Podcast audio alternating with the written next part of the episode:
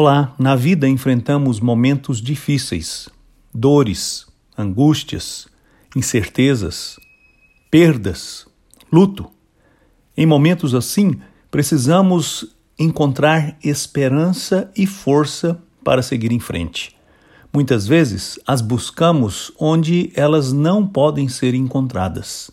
Mas, se conhecermos a Deus, o Criador, que também é nosso Pai, através do seu Filho Jesus Cristo, encontraremos esperança e força em qualquer ocasião. Foi esta experiência que Davi compartilhou ao escrever o Salmo 23. Ali, ele descreve o cuidado de Deus na sua vida, como ele se sentia pleno porque o Senhor o guiava. E no versículo de número 4, ele escreveu assim: Mesmo quando eu andar por um vale de trevas e morte, não temerei perigo algum, pois tu estás comigo. A tua vara e o teu cajado me protegem. Que experiência fantástica essa que Davi descreve. Que bênção ler este testemunho de confiança. Como precisamos confiar assim. O Senhor está conosco em todos os momentos, como estava com Davi. Ele não nos abandona jamais. Pelo contrário, ele é que nos fortalece quando nossas forças se esvaem. Ele é quem nos consola quando a tristeza insiste em achar lugar no nosso coração.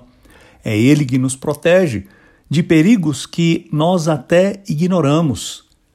Ele nos guia e quando damos ouvidos à Sua voz e seguimos nos caminhos por Ele traçados, e confiamos no Seu cuidado e descansamos sob Sua poderosa mão, encontraremos forças, encontraremos esperança para seguir em frente.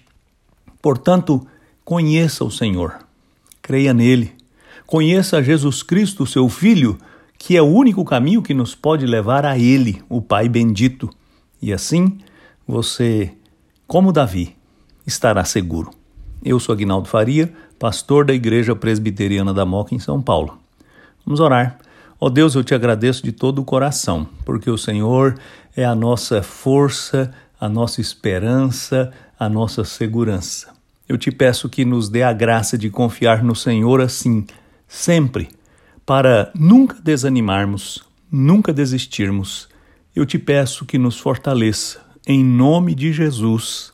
Amém.